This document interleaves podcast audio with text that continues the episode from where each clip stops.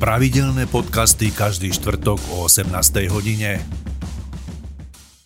Mojou dnešnou hostkou je Martina Rajterová, vzťahová koučka so zameraním na sexuálnu stránku vzťahov. Vítajte u nás štúdiu. Dobrý deň. Pani Rajterová, som rád, že ste prijali moje pozvanie na dnešnú našu debatu, ktorá bude na veľmi zaujímavú tému. Vy pracujete ako vzťahová koučka, alebo môžeme povedať aj motivátorka a viem, že v zahraničí je o takúto prácu mimoriadný záujem. U nás na Slovensku je to skôr taká, môžeme povedať, práca v plienkach. Ako ste sa vy k takejto práci dostali? Ja som sa kedysi venovala a mala som teda otvorenú živnosť e, na tantrické masáže. Kedy si uh-huh. boli tantrické masáže, teraz to každému hneď cinkne, už je to nejaká sexuálna služba. Kedy si tantrické masáže boli naozaj pre ľudí, Nebola to taká masovka ako teraz, bolo to pre ľudí, ktorí nejak vyznávali tú východnú filozofiu toho vlastne zblíženia sa s partnerom až na nejakú duchovnú úroveň. A vy ste tie skúsenosti získali tu na Slovensku, alebo ste aj absolvovali niečo v zahraničí? Na Slovensku som si robila certifikáty vlastne aj uh-huh. na mhm. toto. Aj klasické masáže musíte mať, pokiaľ v tom chcete podnikať, aj vlastne tú tie, tantrickú, tantrickú masáž, masáž áno. áno, certifikát na to, vlastne nejaký výcvik. Uh-huh. Takže neboli ste nejak špeciálne vo východných krajinách, Nie. kde by ste sa naučili konkrétne túto techniku tých tantrických masáží? Mm, originál na východe sa neučí tú techniku mm, asi nikto. Preto sa pokazila tá tantrická masáž, lebo nepotrebujete na to teoreticky vlastne nič zložité, čo by ste sa musel naučiť. Začali to robiť rôzni ľudia bez akýchkoľvek nejakých eh, znalosti, znalostí alebo uh-huh. tých certifikátov, lebo nie je toľko škôl vlastne, ktoré túto certifikáty vydávajú. Preto som ja vlastne potom od toho odstúpila. Mne sa narodila dcéra, otehotnila som, uh, išla som na matersku vlastne uh-huh. a z toho dôvodu som ja vlastne tú prevádzku zavrela lebo som nevedela nájsť ani jednu nejakú masérku, nejakú slečnu, ktorá by to chcela robiť e, tak, ako sa to má, ale každá jedna si chcela privierobiť e, nejakou inými službami proste navyše k tomu, ano. ktoré nemajú vôbec To znamená, nepochopili tú podstatu toho, čo Áno.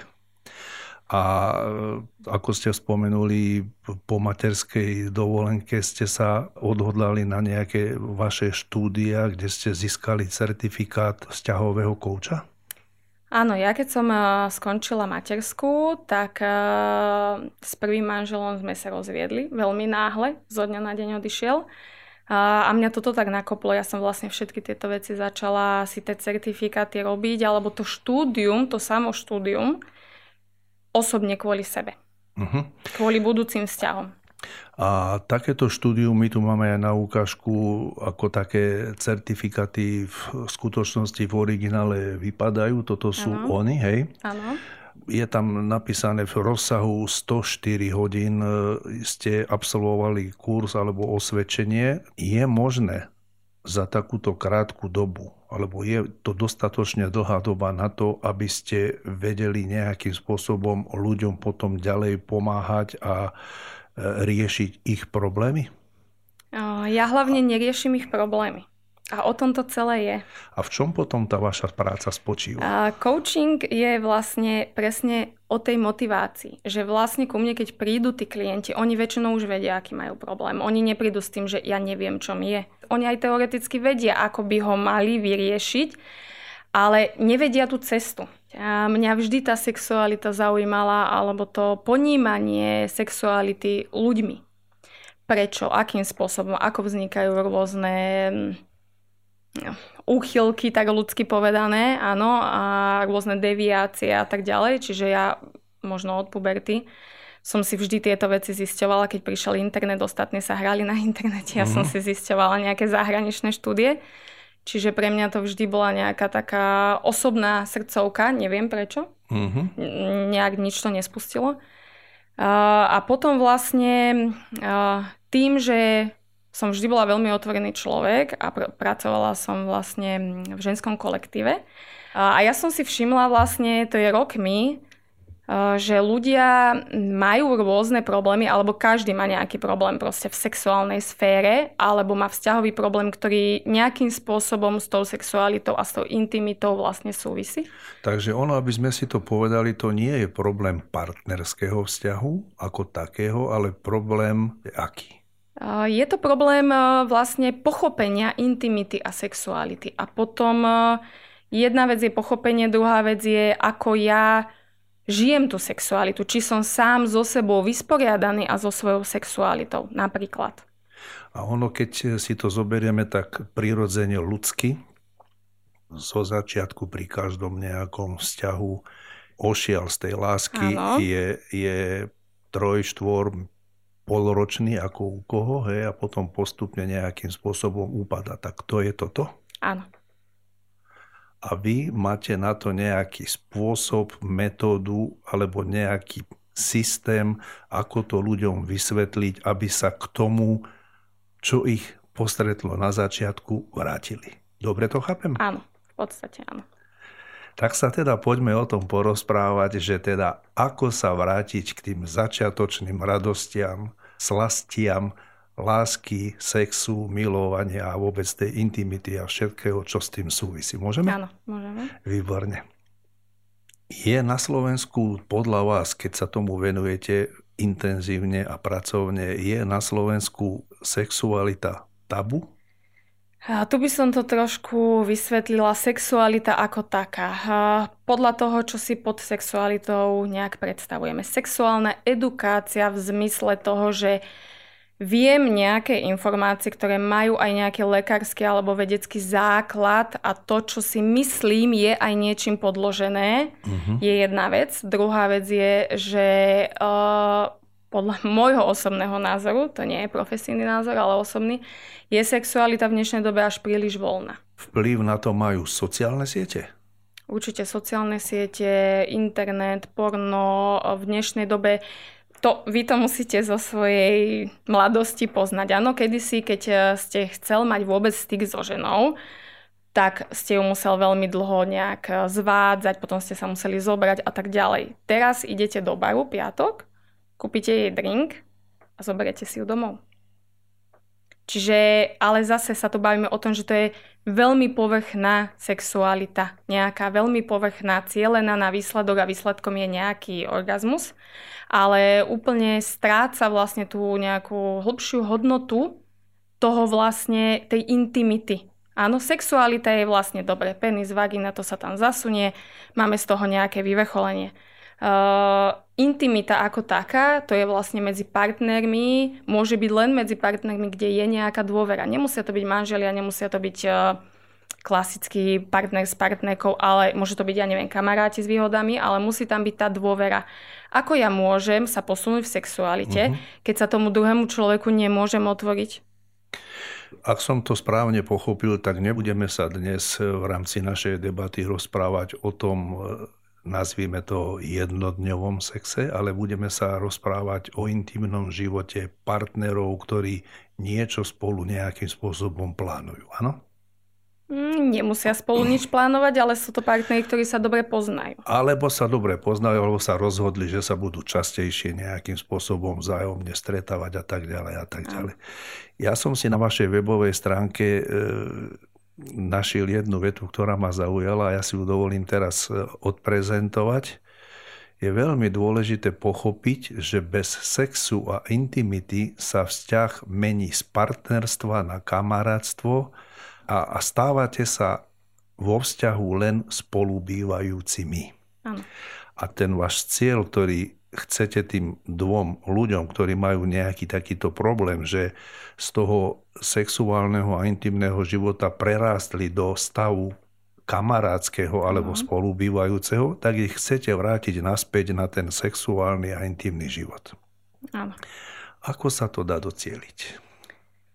Hlavne, ešte by som chcela podotknúť, že ja pracujem s pármi, ktoré nemajú vzťahový problém ako taký, napríklad, že oni už ako pár ako nedokážu spolu vlastne fungovať.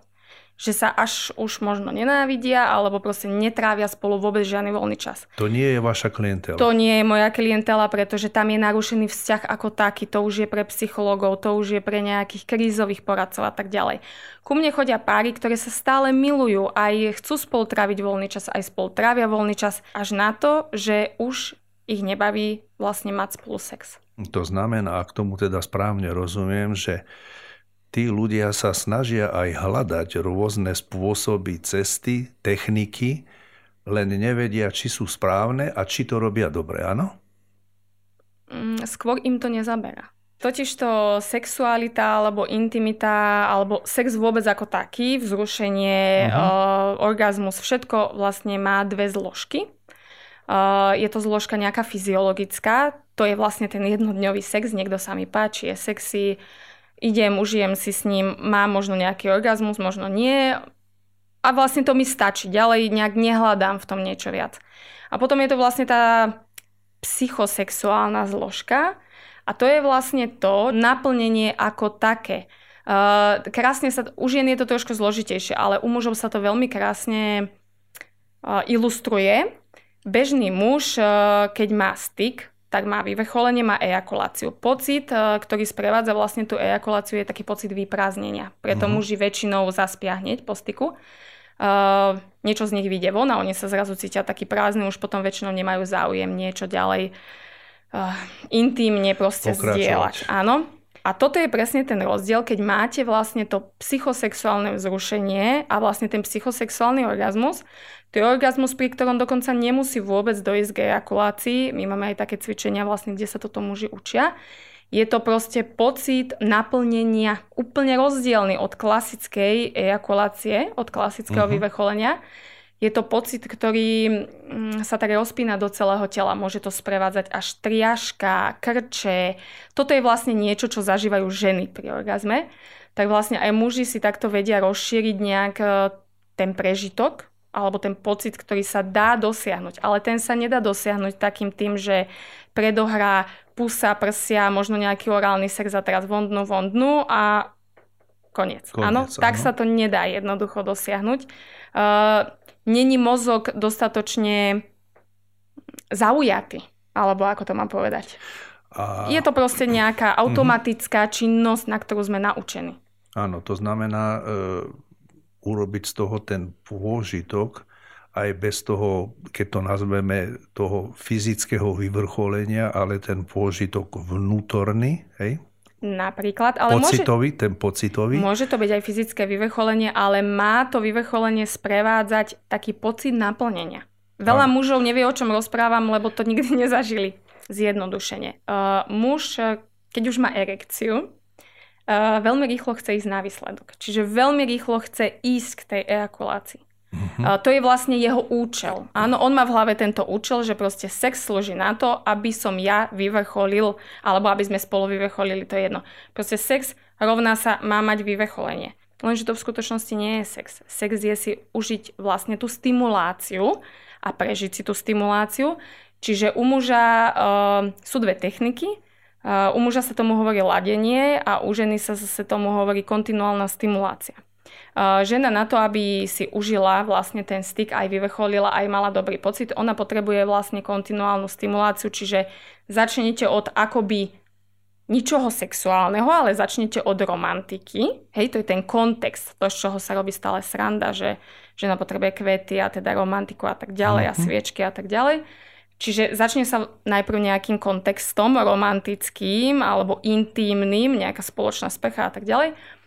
Postupuje sa vlastne potom e, kontinuálne, um, dá sa povedať, že v sústredných kruhoch, až kým sa vy vlastne vôbec prepracujete k tej pošve a začnete tam niečo vykonávať, uh, čo už netrvá zase až tak dlho, pokiaľ tá žena je iným spôsobom dostatočne pripravená. Muži si to tak po svojom robia, že vlastne ja mám erekciu a potom mi už stačí nejaká stimulácia. Hej, u každého je to tá istá stimulácia. Áno. Uh, a vlastne to mi stačí. Čiže vy, a mám orgazmus a som spokojný. A preto to muži vyhodnocujú vlastne, že to aj žene musí stačiť. Proste je tam nejaká stimulácia a musí to byť OK. Prišlo vyvrcholenie, je to OK častokrát. opúšťajú ženy, práve že tie ženy, ktoré mávajú orgazmus bežne so svojím manželom, tak ho opúšťajú. Nie za to, že by ako neboli uspokojené, ale za to, že im chýba ten kontext. Proste im chýba to... To všetko predtým. Áno, to všetko predtým, to nejaká tá romantika, to dobývanie, nejaká tá erotika. U muža je to zase trošku rozdielný, ten postup. Tam sa hovorí o ladení. Uh, u muža robíme presný opak toho, čo vlastne u ženy. Uh, aby sa muž naučil nejak postupne sa vzrušovať, to, čo žena potrebuje. Čiže tam sa vlastne striedajú nejaké aktivačné aktivity s relaxačnými. Aktivačná aktivita je niečo, čo vás už skoro ako keby dovedie k tomu orgazmu. Uh-huh. Áno, a potom, aby teda neprišlo k tomu orgazmu príliš rýchlo, k tomu vyvrcholeniu.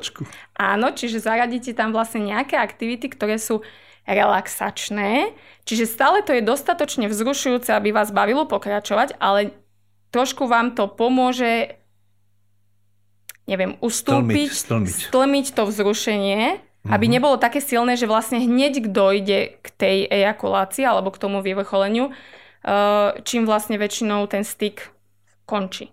Z toho, čo teraz rozprávame, tak mi vyplýva, že asi my muži robíme najviac chyby. Určite nie. Asi viac e, zastávam mužov určite v profesii ako ženy.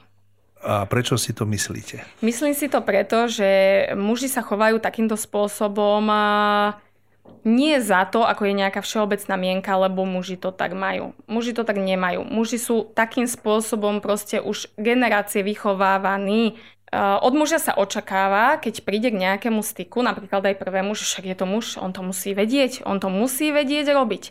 Teraz, keď partnerka s ním nie je spokojná, tak ona uh, sa postežuje kamarátkam, no dobre, tak akože to bolo hrozné, áno, nevedel ma uspokojiť, ja už sa s ním nestretnem. Uh, častokrát si tí muži potom myslia, že oni vlastne nevedia, kde robia chybu. Ono je to potom asi len tak, že ten put rozmnožovania, ten je daný od narodenia, ale ten spôsob Áno. a nejaká tá technika alebo nejaký systém, ako si to užiť vzájomne, tak ten už sa treba asi naučiť. Áno, takisto ako čokoľvek, čo chcete robiť dobre. To máte ako keď e, ja používam krásnu alegóriu, ja to milujem s autami. Všetci tak radi nadávame na šoférov, áno, ako zle všetci jazdia. Každý je dobrý šofér, každý čo sedí na sedadle spolujazca. Aj sex. Vlastne každý súloží, čo na tom nevedieť, ve to všetci robíme. Áno, ale to máte ako s tým šoferovaním. Je veľký rozdiel medzi víkendovým šoferom, ktorý sa síce dostane z bodu A do bodu B a je rád, keď to prežije bez nehody. Áno, a je veľký rozdiel medzi šoférom, ktorý je, ja neviem, profesionálny nejaký závodník. To je človek, ktorý už musí vedieť, ako sa to auto chová v rôznych situáciách, ako má jazdiť, aby docielil nejaké výsledky. Uh-huh. Musí približne vedieť, ako to auto funguje, z čoho sa skladá a tak ďalej. Čiže tie informácie sú tam oveľa obširnejšie. Ako sa to dá dosiahnuť byť tým lepším len tréningom? Ani by som nepovedala priamo tréningom, akože stykom, alebo veľa, veľa súložiť, ako si to ľudia myslia, že však mm-hmm. som mal 100 e, žien, alebo ja neviem, 20 žien a ja musím byť dobrý, lebo teda som bol s 20 ženami. E, koľko žien po styku povedalo tomu mužovi, že dobre, vieš čo, toto sa mi páčilo, ale tak toto by si nemusel, alebo na budúce mi to urob takto, lebo mne sa to páči takto. Oni nemajú tú spätnú väzbu, čiže častokrát si muži myslia, že super to bolo. Ja som ju tak uspokojil. Ja som mala uh, klientku, ktorú psychicky tak akože ničil partner, lebo jej povedal, že ja už som mal 30 partneriek pred tebou a každú jednu som dokázal uspokojiť, len teba nie. Uh-huh. Štatisticky nemožné. Len jedna z piatich žien dokáže dosiahnuť vlastne vnútorný orgazmus. To sú úplne bežne dostupné informácie. Čiže naozaj muž, chlapec žil v tom, že on proste je najlepší milenec a on každú jednu dokáže uspokojiť. To znamená, že oni mu to vtedy tých 30 žien povedalo, že, mm. alebo si to len vymyslel a hral na ňu nejakého hrdinu? A muži si častokrát domýšľajú, že je partnerka spokojná len za to, že nepovie, že nie je. A ktorá žena vám povie do očí, že nebola spokojná? Dobre, a keď e, teda sa milujete, máte intimný vzťah a pri sexe vidíte, že partnerka zažíva orgazmus, mm-hmm. tak to nie je tá spokojnosť? Nie vždy naozaj zažíva orgazmus, pokiaľ vy si myslíte, že zažíva orgazmus. To je, môže to je, byť aj hraný, hej? Uh, nemusí byť hraný, môže to, môže to byť napríklad veľmi príjemné a muž to vyhodnotí ako orgazmus. Druhá vec je, že žena dokáže vlastne mať viac druhov orgazmu, na rozdiel od muža. Použijem taký príklad uh, konkrétny. Uh, veľa párov to má tak nastavené, že uspokojí partnerku, ja neviem, orálne alebo rukou, čiže ona si odbije ten svoj orgazmus a potom akože on si urobí na nej svoje. Uh-huh. Toto je asi najväčšia chyba a robí to naozaj najviac párov, ten, túto chybu, že vlastne oni ako keby sa oddelia pri tom styku. Oni ho nezdielajú. Akože, dobre, ja tu teraz niečo vykonám, aby ty si bol spokojný a potom ja si svoje vykonám, aby ja som bol spokojný veď si to môžem urobiť sám. Na čo je vlastne toto? Styk je o tom, že by sme mali to nejak spolu zdieľať alebo proste dať si niečo jeden druhému navyše. Toto si nedávate nič navyše. To, je, to môžete ísť masturbovať a máte to presne to isté. Veľa, veľa jednotlivcov ku mne chodí už len za to, že proste zaujíma ich ten seba rozvoj a nejaká tá seba reflexia a proste prídu sa porozprávať o tom, uh, nejak dať si vysvetliť, že ako vlastne ženy vnímajú sexualitu, ako ženy fungujú, ako lepšie potešiť tú ženu. Majú veľký záujem na tom, aby aj tá žena pri tom styku bola spokojná, aj keby sa mal udiať len raz. Uh, ďalšia vec je, že uvedome si, realita je taká, že pokiaľ žena není na prvýkrát pri tom styku spokojná, ona vám pravdepodobne už nezavolá. Je to tak. Takže to je nejaká obava, áno? Áno ktorá veľmi rapidne klesne, pokiaľ vy viete vlastne, čo s tou ženou máte robiť. Keď by sme mali zadefinovať tú situáciu opačného významu, že nie sú tam individuálni vaši klienti, ano. ženy alebo muži, hej, ale partnery, ktorí nejakým spôsobom žijú ten intimný spoločný život tá žena by mala povedať tomu partnerovi, vieš čo, toto teraz, ako sme sa milovali, mi nevyhovovalo, skúsme to urobiť na budúce inak, alebo ako by to malo v tom partnerskom intimnom vzťahu fungovať. Áno, pokiaľ je tam záujem sa ďalej stretávať, uh, mal by tam byť, hovorím, najprv ten vzájomný konsenzus. Vzájomný konsenzus je u mňa niečo, kde si my stanovíme, už dopredu, že dobre, tak vieš čo, uh, teraz nehľadám vzťah, uh, chcem len sex na jednu noc napríklad, alebo proste áno, som ochotný aj sa napríklad viazať, to je jedna vec, taká tá vzťahová. Druhá vec, mne sa páči v sexuálnej oblasti toto, toto, toto, toto. Partner povie, že jemu sa páči toto, toto. A teraz urobme nejaký ten vzájomný konsenzus toho vlastne, ako ten styk bude vyzerať. Uh-huh. Tam máte skoro 100% zároku, že ten styk bude nadmieru uspokojujúci, lebo vy viete, do čoho idete. Väčšinou muži, keď sa bavíme o mužoch, oni chcú, každý jeden muž skoro chce partnerku uspokojiť, proste to už je len vec ega chce byť dobrý, chce byť dobrý milenec, chce vidieť, že teda dokázali ho uspokojiť. Čiže tí muži chcú. Len oni nevedia ako. Čiže oni jednajú alebo robia praktiky, ktoré majú odžité už predtým s nejakou bývalou partnerkou alebo proste si to niekde prečítali a uh, spoliehajú sa na to, že to bude fungovať. Čiže to je taká nejaká metóda pokus omyl. Uh, niekedy sa nám pokus podarí a tá partnerka je spokojná a ide to ďalej, niekedy sa nepodarí a nejde to ďalej. Môžem sa opýtať aj tak, že je to neznalosť uh, toho tela tej ženy, že ten muž nevie, čo robí zle? A nevie, čo robí zle, nie kvôli tomu, že je to nezna- neznalosť tela, je to kvôli tomu, že tie informácie nie sú dostupné, je to kvôli tomu, že nedostáva spätnú väzbu alebo nedostal od bývalých partneriek, žiadnu spätnú väzbu nikdy, čiže sa on sa vlastne len tak pláca v niečom, čo Stále skúša. opakuje, áno. A snaží sa vlastne nájsť to, čo bude fungovať. Uh, muži to majú ťažké, lebo každá žena je totálne odlišná. Čiže je veľmi malá pravdepodobnosť, že vy, keď sa zoznámite s nejakou ženou, tak zrovna to, čo je pre vás bežné robiť, trafíte a ona bude spokojná. A keď vám to nepovie, tak potom má smolu, nie? Presne tak. Má smolu ona, máte smolu aj vy, lebo doba je teraz taká, že muži majú problém si nájsť partnerky. Čiže je to nejaká trošku taká bitka akože o ženy, keď sa už chcem v určitom veku, hlavne v takomto veku nad 35 na 40. Už sa tí muži chcú osadiť.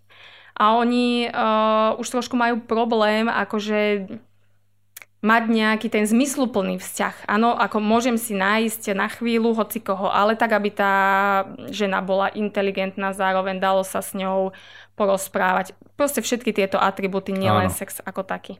Uh, čiže naozaj ten muž, uh, ja to tak že nadnese nepoviem, že ja veľmi lutujem mužov, lebo muži naozaj, oni, oni nemajú šancu kde tie informácie zohnať a keď nedostávajú tú spätnú väzbu, tak vlastne ani nevedia, že robia niečo zle, častokrát aj roky nevedia, že robia niečo zle a nevedia, ako to urobiť správne. Lenže zase je tu teraz trošku ten problém, že každá žena je iná. Čiže vy, keď aj by ste sa to perfektne naučil s jednou ženou, v momente, ak idete do vzťahu s druhou ženou, tak nemusí nič z toho platiť.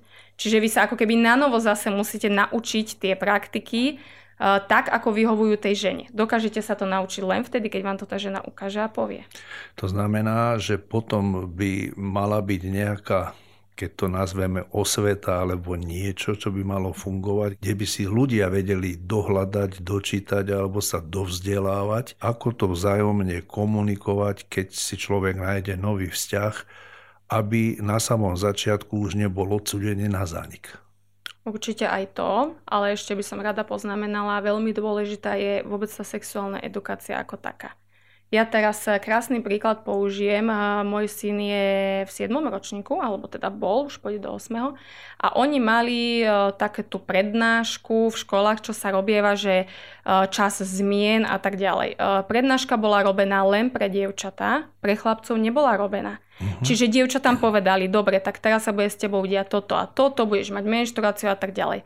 Chlapci nedostali informácie žiadne. Čiže vy, keď ako rodič... Uh, to nepoviete tomu chlapcovi? Áno, a je vám to nepríjemné komunikovať napríklad, tak uh, ten chlapec to má ako odkiaľ vedieť. Áno, on, sa, on reálne tie informácie kde zoženie? bude si nejaký 20-ročný chalan, ktorý ide do prvého vzťahu, dajme tomu vážneho, si bude niekde na internete tieto informácie zháňať, lekárske informácie, vedecké informácie, no nebude. A to vám na Facebooku nevyskočí ako reklama. A vy si myslíte, že 20-ročný chalan nevie, ako funguje takéto ženské, dievčenské telo? A zase sa tu bavíme o tej fyziológii a o psychosexualite. Uh-huh. Možno vie, ako funguje v zmysle uh, do, ja neviem, je tam nejaká vagína, robí toto a toto, áno, ale uh, v zmysle takého nejakého pochopenia toho kontextu, že ako mám so ženou zachádzať, ako ju mám vôbec zvádzať, aby so mnou vôbec ten styk chcela mať, akým spôsobom ju môžem uh, uspokojiť, lebo nie je na to len jeden spôsob. Uh, nie, nevedia to, pretože ja vám poviem z praxe, že to nevie minimálne polovica žien. A keď hovoríme e, z tej vašej praxe príklady, aká tá veková kategória k vám e, chodí? Dajme, že taký priemer je 35-40, ale hýbalo sa to možno od 27 vyššie.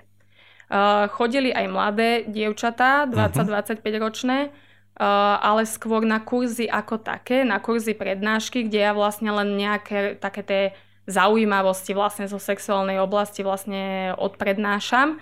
Nejaké dve hodinky, tri, nejaké také pikošky povyťahujem, nejaké rôzne polohy zaujímavé, ktoré môžu zaviesť, nejaké spôsoby pohybov napríklad pri styku, nové, čo môžu zaviesť, môžu vyskúšať ktoré pre väčšinu žien sú uspokojujúce. Čiže oni tam neriešia nejaké svoje konkrétne problémy, oni si proste len vypočujú nejakú takú prednášku všeobecnú o nejakom vývoji vlastne sexuality. Ale dnes, keď e, sme v, v, v rámci našej debaty spomenuli sociálne siete a internet, tak tých informácií tam je na dohľadanie e, kvantum. Sú to informácie tie práve, ktoré ten človek potrebuje, alebo vtedy to musí vedieť, vyhodnotiť a nemá to ako porovnať? Určite sú tam aj správne informácie. Je kopec lekárskych článkov, ktoré si môžete prečítať. To nie je sexualita, nie je nejaká vec, ktorá sa... Alebo už nie je, že sa robí doma niekde... Potajomky. Áno, potajomky, už sú to bežné veci.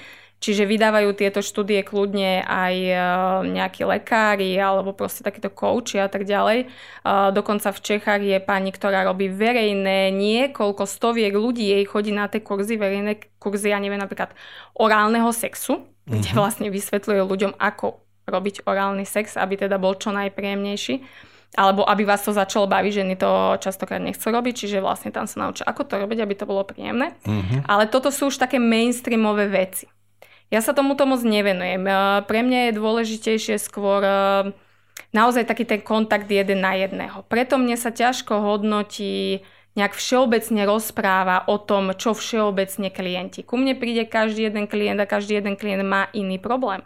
Každý jeden pár má iný problém, úplne iným spôsobom sa postupuje. Uh, nemusia to byť vyslovene také fyzické veci, že ja neviem, nevie, dostat, nevie mi dobre urobiť orálny sex. Hej? Takéto veci málo kedy my riešime. My väčšinou riešime to predtým, tú omáčku. Uh-huh. Ako uh, mám uh, vlastne dostatočne vzrušiť partnerku, aby vôbec mi dovolila sa jej dotýkať na intimných partiách napríklad. To je to všetko, to, to romantično, to predtým, áno? áno? ten kontext. Ten ja tomu kon... hovorím, že kontext. Ten kontext, to je pekné slovo. Je pravdou, alebo máte pocit, že keď takto prídu tí partnery, máte pocit, že pri vás ako pri cudzom človeku, ktorého nepoznajú, E, získavajú si dôveru a viac sa otvoria?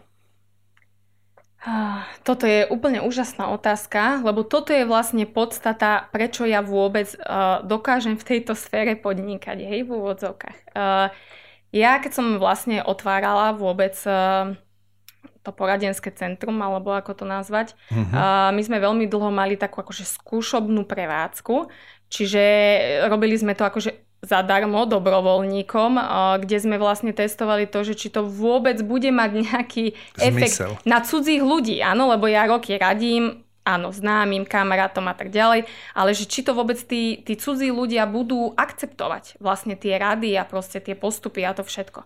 Čiže bolo to také učenie sa vlastne na reálnych ľuďoch, kým nejak sme uh-huh. to mhm. oficiálne vlastne spustili. A tam sa stala úžasná vec, že tí ľudia práve preto, že som cudzia, práve preto, že ma nepoznajú, vedia, že to nemám komu povedať, lebo proste e, sú častokrát aj z iného mesta, dajme tomu. Čiže ja nie som ani aktívna z tohto dôvodu vlastne na sociálnych sieťach, vôbec v médiách.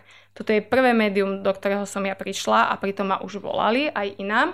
Čiže ja nechcem to nejak moc e, nechcem z toho urobiť ten mainstream práve z tohto dôvodu, aby tí ľudia, keď tam prídu, aby oni ma predtým nikdy v živote nikde nevideli, nikde ani v telke, ani v časopise, ani na reklame, ani nikde.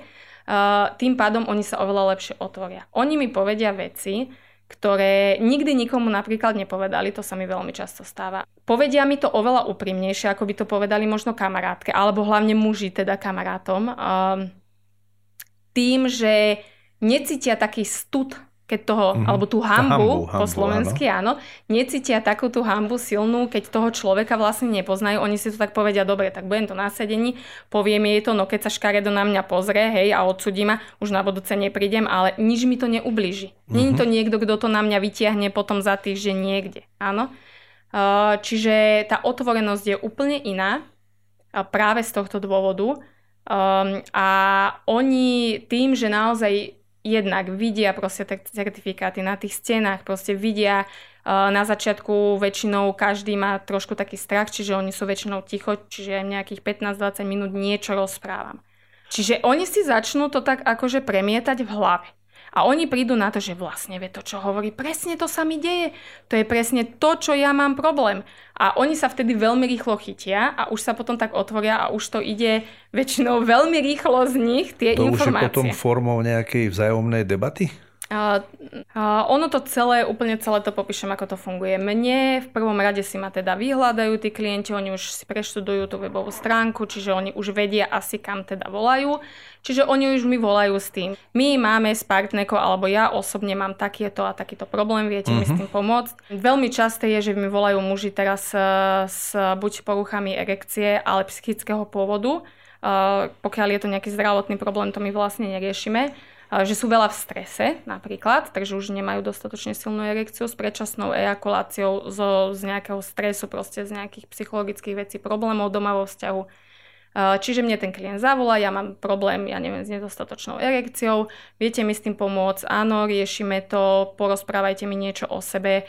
A oni už tak sami sa snažia, že ja neviem, mám teraz taký a taký vzťah, pracujem tak a tak, uh, už som rozmýšľala, či to není z toho a z toho, už som bol u urologa, dal mi len lieky, dajme tomu, proste tie lieky mi nepomáhajú, jednoducho nechcem mm-hmm. ostať na liekoch, uh, viete mi poradiť niečo iné, akým spôsobom to riešiť. A sú Čiže... aj spôsoby, ako riešiť tieto veci nemedicínsky? Uh, určite áno celkom jednoduchými cvičeniami, keď sa k tomu potom vrátime, ale teda uh-huh. dopoviem. To sú väčšinou všetko ľudia, ktorí už to skúšali nejakým spôsobom riešiť. Čiže oni mi povedia, ako to skúšali riešiť, povedia mi nejakú takú tú všeobecný, všeobecné naladenie ich vzťahu alebo tú dynamiku vzťahu, ako oni fungujú. Niekedy to môže byť úplne jednoduchý problém, že nevieme si na seba vyhradiť čas, lebo obidvaja veľa pracujeme.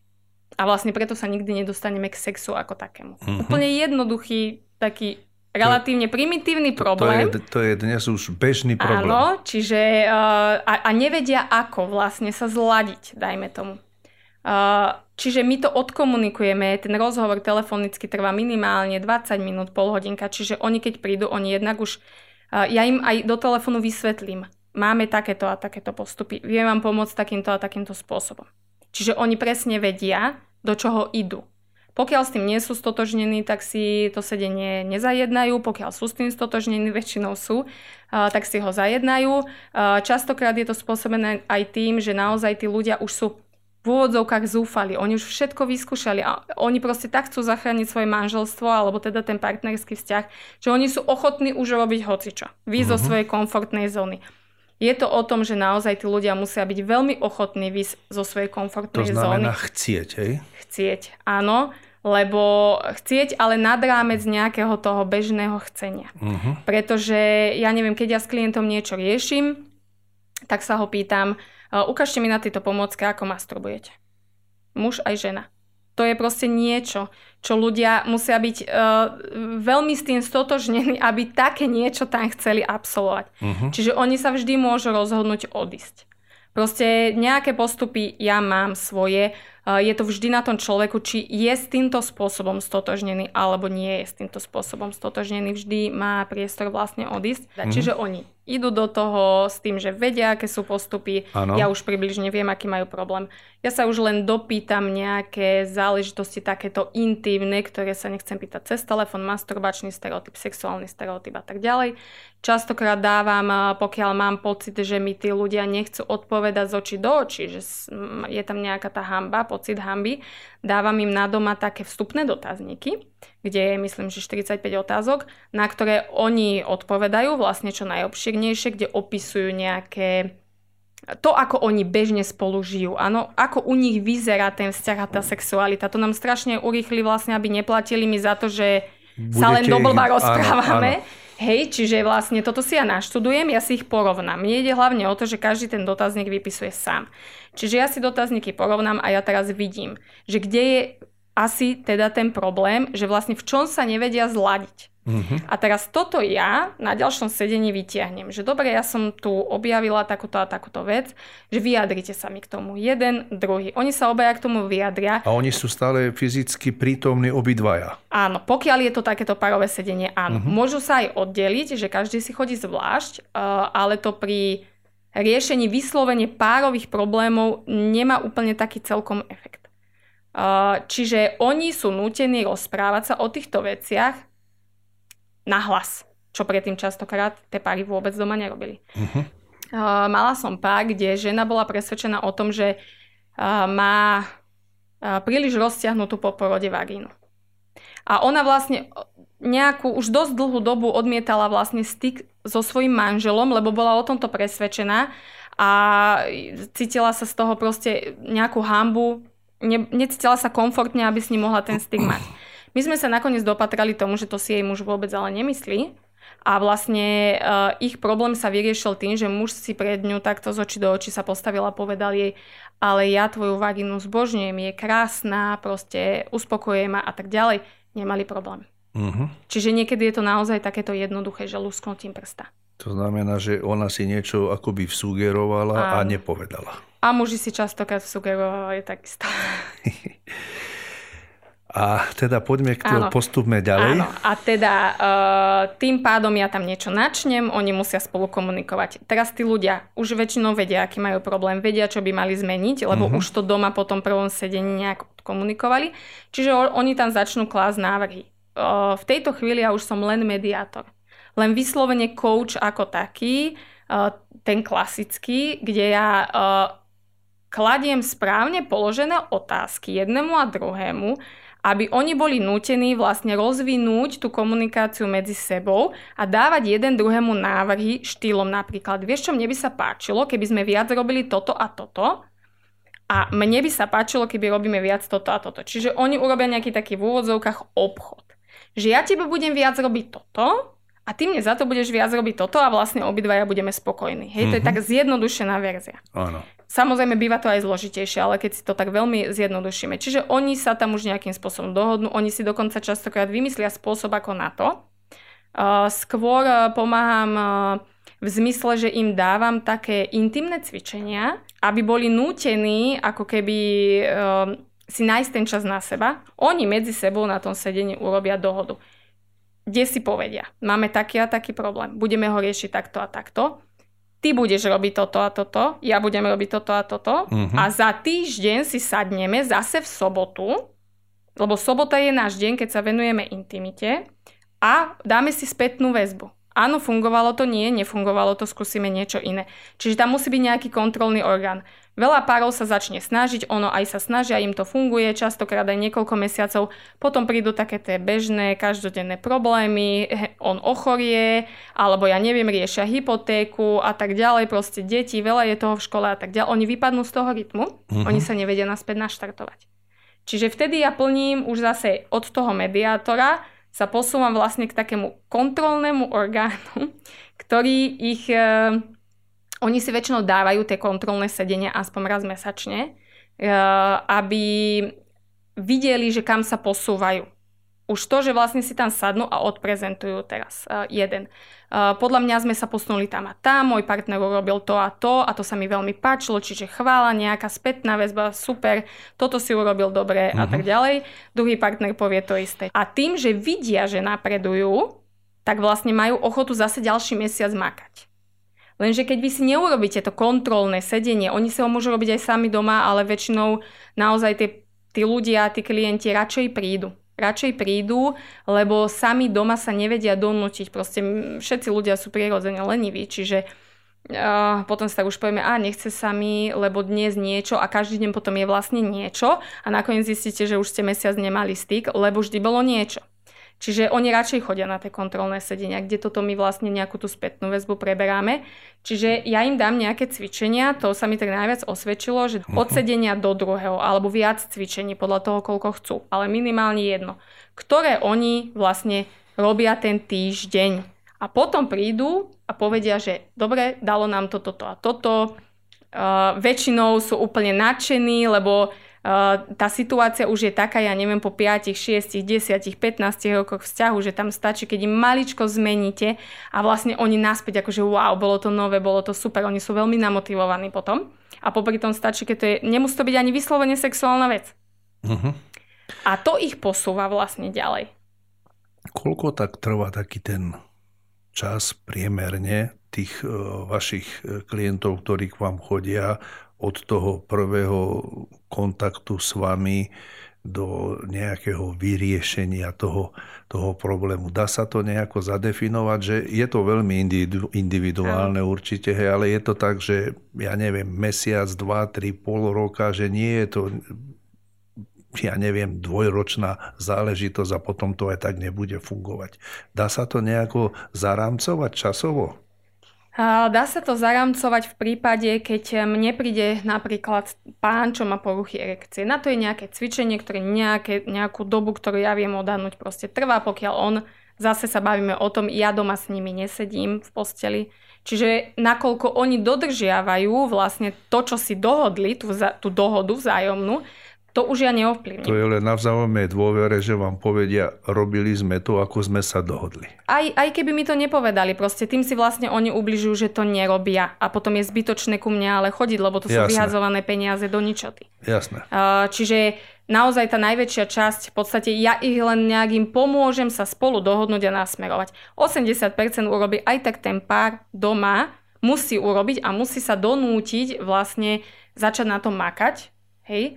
Uh, keď sa bavíme o takej jednoduchšej veci v úvodzovkách, ako je napríklad tá erekcia, predčasná ejakulácia, tam sa dá povedať, že dobre, uh, mám odsledované, ja neviem, že pokiaľ to budete robiť uh, naozaj poctivo 2-3 krát týždenne tie cvičenia, tak do 2-3 mesiacov nemusíte mať problém. Ale uh-huh. tiež to je zase, že ja viem zaručiť tomu človeku, že už nebude mať problém, lebo tam môžu byť aj iné veci, o ktorých on možno ešte ani nevie, aj zdravotné veci. Aj vedľajšie. Aj vedľajšie veci, ktoré uh-huh. mi napríklad aj nepovedal, lebo ja rozhodujem, alebo konám, alebo radím v úvodzovkách im, len na základe toho, čo mi oni povedia. Áno, vy tú anamnézu zdravotnú neriešite vôbec, tie, vôbec. to pozadie. Áno, a oni častokrát mi klamú aj, lebo im je nepríjemné povedať pravdu, mm-hmm. dajme tomu. Alebo jeden dru- partner pred druhým má problém povedať pravdu. Čiže tam to nejak akože viem otatnúť. Alebo mi príde žena, chcem sa naučiť uh, gebodový orgazmus, chcem sa naučiť vlastne ženskú ejakuláciu, squirting, taktiež vy viem jej povedať, že dobre, toľko toľko mesiacov, pokiaľ budete robiť tieto cvičenia, tak viete sa k tomu dopracovať. Uh-huh. Lenže pokiaľ je to pár, to už máte dvoch ľudí, to už máte dve osobnosti, dve hlavy, ktoré väčšinou sa... Funguje ne... každá iná. Áno, a nevedia sa dohodnúť a preto sú, vlastne preto prídu ku mne.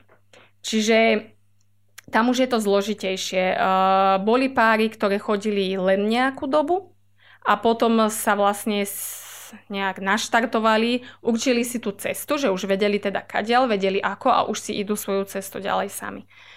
Zatiaľ mám skôr skúsenosti, že tie páry naozaj aspoň raz mesačne sa proste vracajú uh-huh. a vracajú sa skôr viac menej potom už nejak porozprávať, alebo ako to Len mám tak povedať. všeobecne, hej, už alebo nejak odkonzultovať, že urobiť si taký nejaký súhrn. Že dobre, za posledný mesiac uh-huh. sme sa posunuli tam a tam, alebo nedarilo sa nám to a to.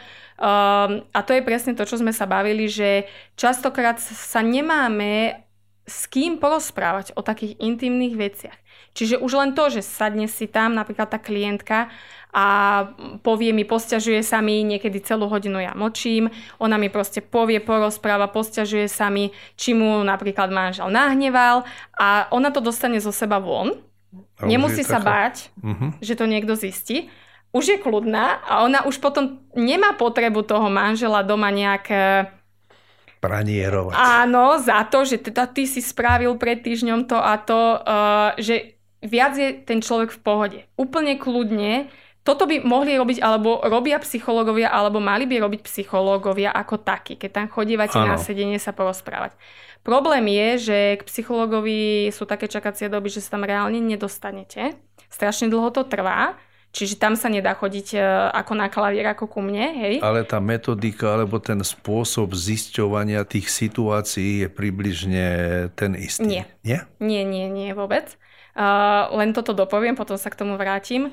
Čiže uh, niekedy naozaj veľa ľuďom stačí sa proste vyrozprávať tým, že ku mne sa dostanú rýchlo, ľahko a necítia sa veľa ľudí, keď je psychologovi, sa cíti, že no som nejaký blázon, alebo keď to niekomu povedia, chodím tam Aj. a tam.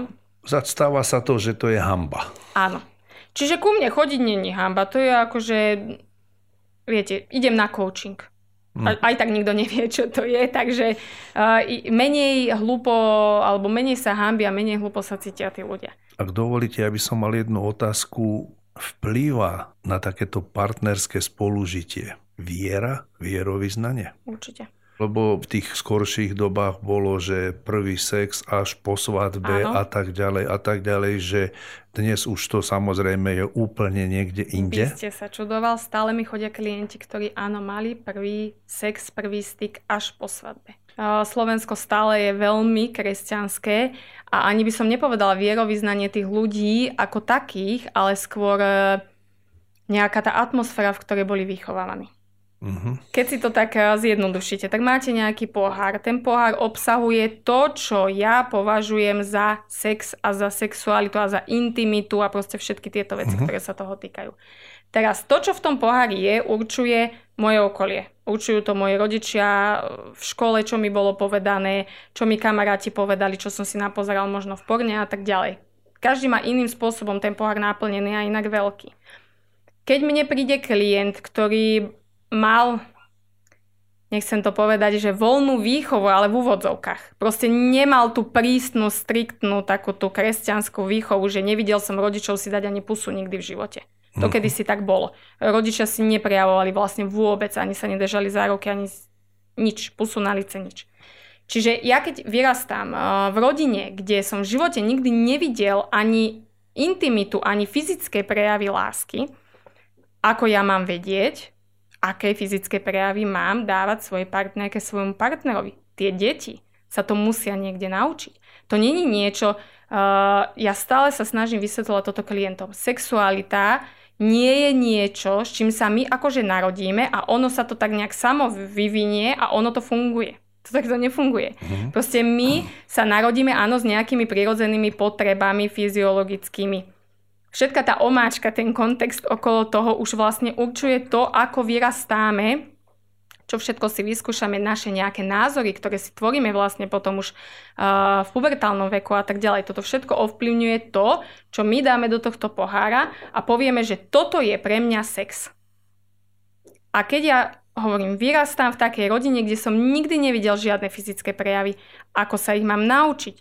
Čiže naučím sa ich kde? To, čo mi povedia kamaráti, uh-huh. to, čo som možno niekde videl, ja neviem, v nejakom časopise, na nejakom Facebooku, muži veľmi často, alebo chlapci robia tú chybu, že čerpajú sporna Porno je proste uh, zábava pre dospelých, to je sci-fi, to je ako keby si pozriem Avatara a myslím si, že dobre, pôjdem si lahnúť, stane sa zo mňa Avatar, budem vedieť lietať. To je úplne to isté.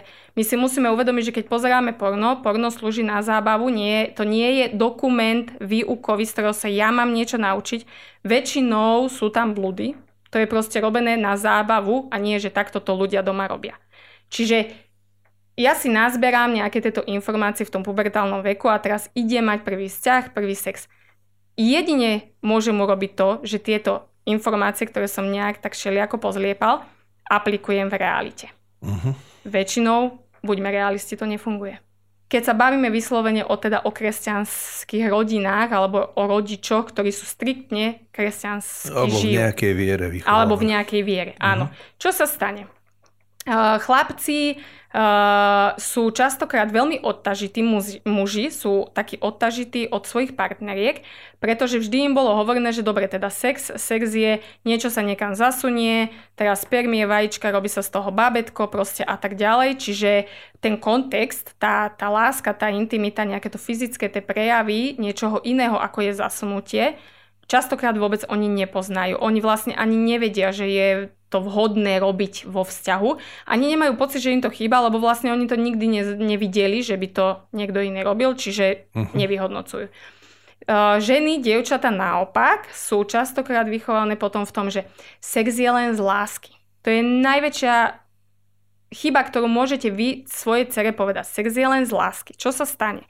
Častokrát preto takéto dievčatá majú zbytočne skoro sexuálny styk. Lebo príde môj prvý frajer a povie mi, ja ťa ľúbim a vieš, ja keď ťa ľúbim, tak dôkazom z tvojej strany má byť, že ty so mnou sa vyspíš. Uh-huh. Tie dievčatá to urobia, lebo im celý, celé detstvo bolo povedané, že sex je z lásky a ty keď niekoho ľúbiš, tak musíš s ním spať. Sex slúži na to, že tam má vzniknúť nejaké teda babetko, alebo aby bol teda manžel spokojný a vlastne ty to máš len nejak tak akože držať, alebo ja neviem, čiže tie ženy nie sú uspokojené potom v tom partnerskom živote a ani nehľadajú spôsoby, ako byť uspokojené, pretože im bolo celý život hovorené, že vlastne to nie je treba.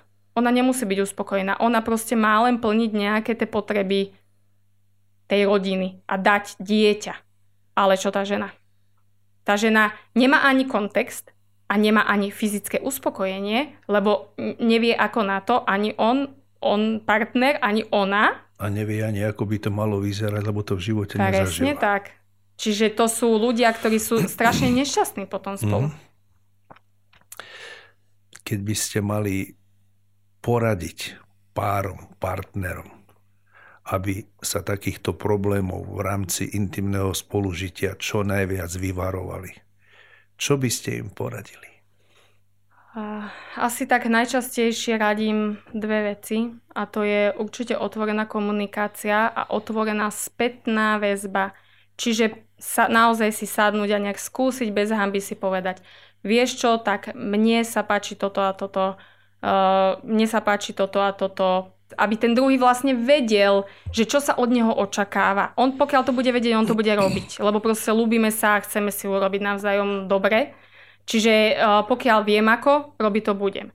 Druhá vec je, čo tak najviac uh, mám skúsenosti, že to tak najviac pomáha, je uh, vedomá masturbácia, čo by bolo na trošku dlhšiu tému alebo debatu. Uh, vedomá masturbácia v zmysle aj párová, ale aj individuálna, každý sám. Vedomá masturbácia, tak zjednodušenie je vlastne to, že Uh, nemasturbujem na výsledok, ako sú ľudia naučení, proste masturbujem, lebo mám pretlak a teraz chcem mať to vyvrcholenie, aby som sa ukludnil. Uh, masturbujem, lebo sa hrám doslovne, uh-huh. spoznávam sa, mapujem sa, skúšam rôzne nové dotyky, čo to asi tak bude robiť. Uh, ľudia sú z toho potom veľmi prekvapení, že objavia vlastne niečo. Mám 30 rokov a 20 z toho masturbujem a nikdy v živote ma nenapadlo stlačiť si to tu a popri tom wow. Áno, čiže oni vlastne aj sami si pomôžu, že objavia kopec nových vecí, ktoré vedia potom zaradiť, pokiaľ komunikujú zase, do toho vlastne nejakého spoločného sexuálneho stereotypu. Pokiaľ uh, úplne ideál je, keď to robia vlastne spolu v zmysle, že sadneme si oproti sebe, masturbujeme spolu.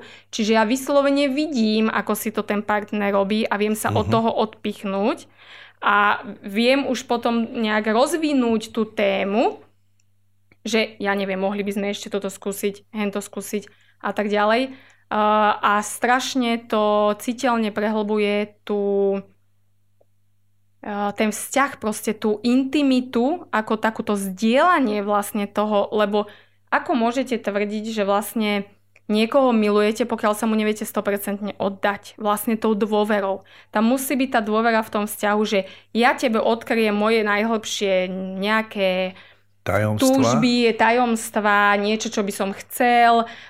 Väčšinou sú to veci, za ktoré sa hambíme, nevieme ich odkomunikovať, alebo predstavy, fantázie, to je jedno čokoľvek. Na druhej strane by malo prísť vlastne to prijatie toho partnera, že dobre, tak e, tebe sa páči toto a toto, no mne to príde divné, ale nechám si to radšej pre seba, nepoviem ti, že si divný, ale aspoň budem mlčať, proste uh, akceptujem to, čo mi ten partner povedal, skúsim nad tým rozmýšľať a možno nájdeme nejaký spoločný uh, kompromis, ako by sa tieto veci dali zaviesť. Lenže ľudia väčšinou robia idú na istotu. Hej? A robia to, čo vedia, že im funguje na 100%. Oni sa tam zaseknú, oni si nájdú nejaký ten, to sa volá sexuálny stereotyp, čiže nejaký ten spôsob, aby boli obidvaja akože spokojní a oni za tú komfortnú zónu už nejdu a neskúšajú, dobre, čo keby sme skúsili zaradiť ešte aj toto. Dobre, nemusí to fungovať, zasmejeme sa, ja neviem, zoberieme si kamasotru, vyskúšame každú polohu, narehoceme sa, to už není potom o sexe, ale proste o nejakom spoločnom, robíme niečo spolu, navzájom sa, spolu sa strapňujeme, čiže vlastne sú to nezabudnutelné zážitky. Niečo z toho môže uh-huh. byť mhm. super, niečo nie, proste nebrať uh, sa tak vážne. Nebrať to tak akože nalinajkovanie, že teraz akože takto to má vyzerať, aby teda bol kľud a bolo ticho a všetci boli spokojní a nejak si to teda odbijem. Proste má to byť hra. Mojou dnešnou hostkou bola Martina Rajterová, vzťahová koučka so zameraním na sexuálnu stránku vzťahov. Ďakujem za vašu návštevu. A ja ďakujem.